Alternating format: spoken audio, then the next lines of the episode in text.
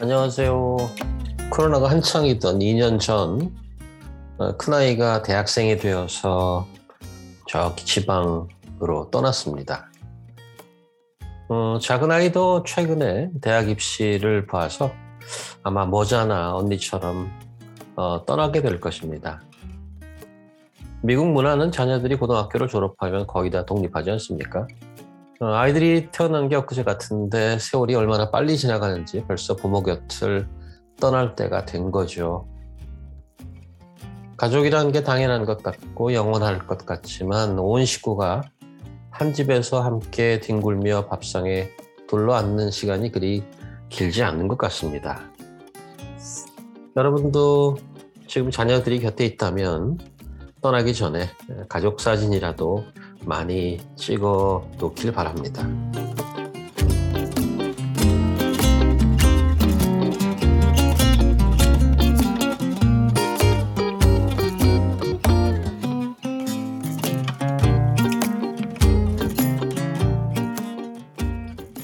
2020년 말 한국에서 20, 30대 미혼 남녀를 대상으로 결혼에 대한 인식 설문조사가 있었습니다.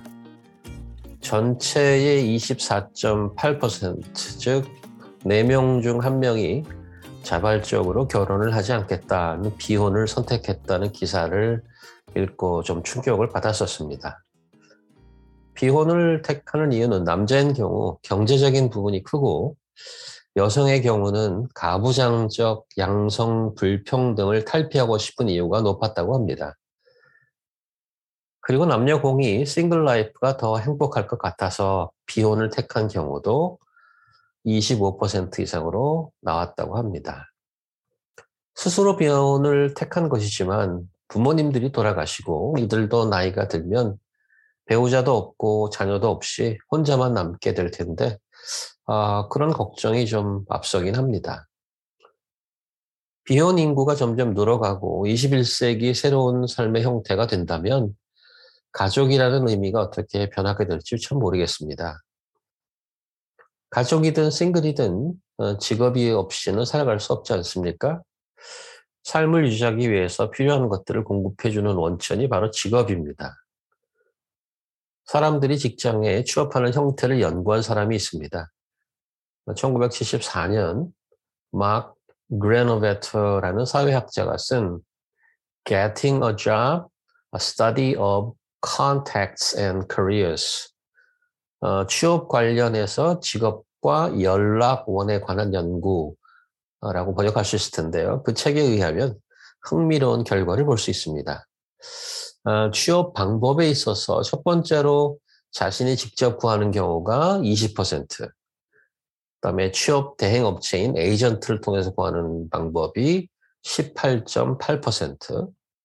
그다음에 나머지 56%는 어, 개인적인 관계를 통해서 직업을 얻는다고 합니다.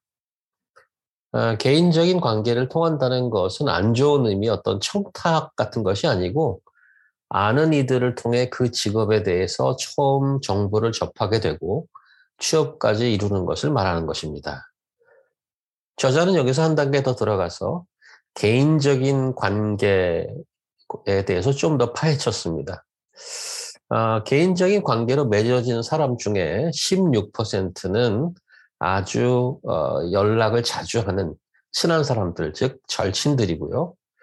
어, 28%는 아주 드물게 연락하는 그냥 아는 정도의 사람들. 그리고 나머지 55.6%는 가끔 연락을 주고받는 지인 정도로 밝혀졌습니다. 아, 이 연구의 결론은 인간 삶에 매우 중요한 취업에 있어서 가장 중요하게 보이는 방법을 동원할 것 같은데, 아, 그저 알고 있는 정도의 채널을 통해서 얻게 되는 경우가 아주 높다는 점입니다. 왜 그런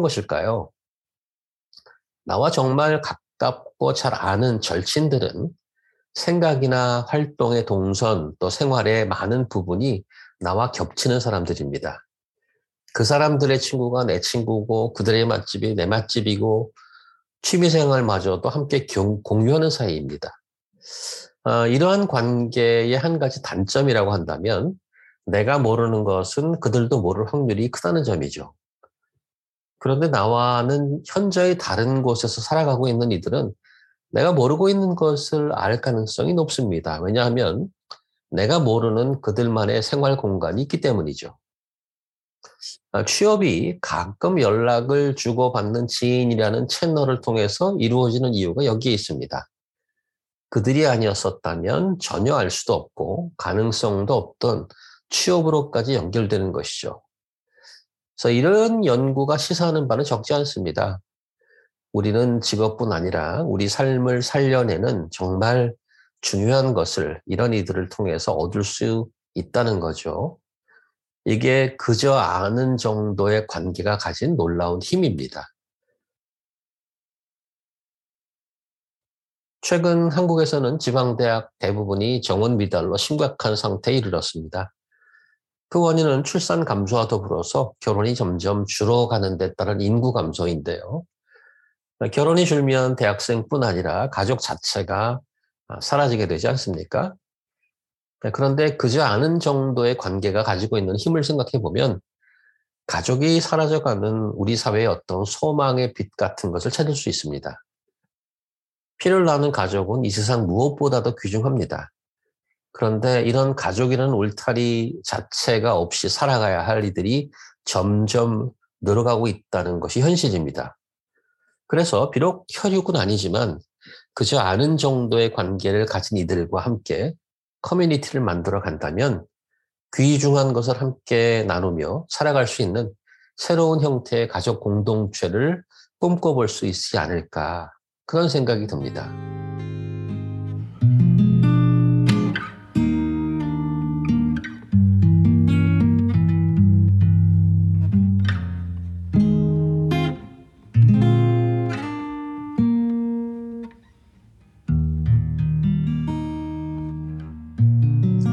2000년 전 예수님은 이런 말씀을 남겼습니다. 아, 무리가 예수를 불러 앉았다가 여짜오되 보소서 당신의 어머니와 동생들과 누이들이 밖에서 찾나이다.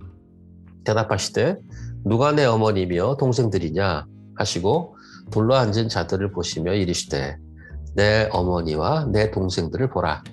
누구든지 하나님의 뜻대로 행하는 자가 내 형제요 자매요 어머니이니라.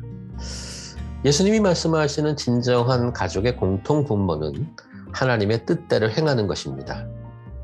가끔 연락을 주고받는 정도의 사이라 할지라도 인간을 창조하신 하나님의 뜻을 아는 것을 통해서 진정한 가족이 될 수 있습니다.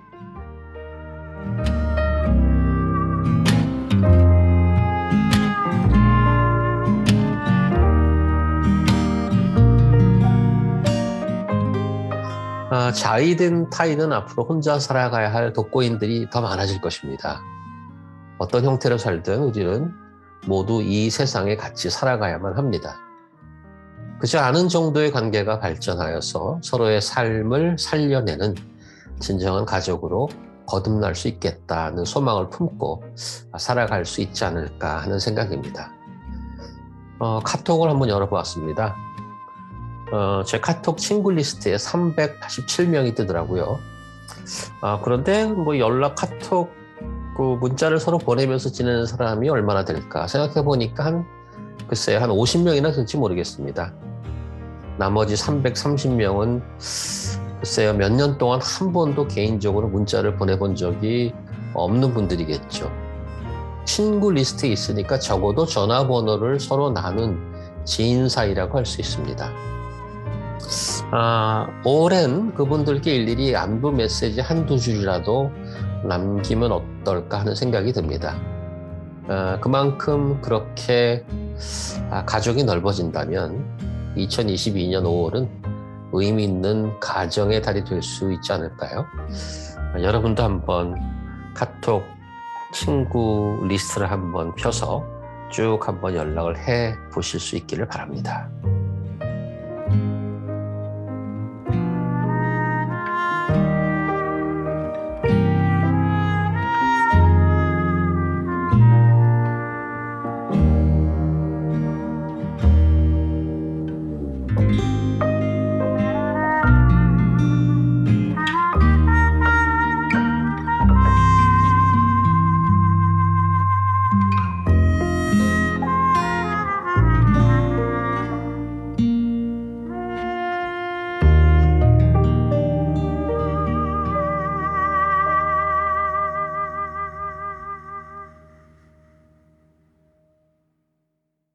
복음으로 하나 되는 교회 GCC 팟캐스트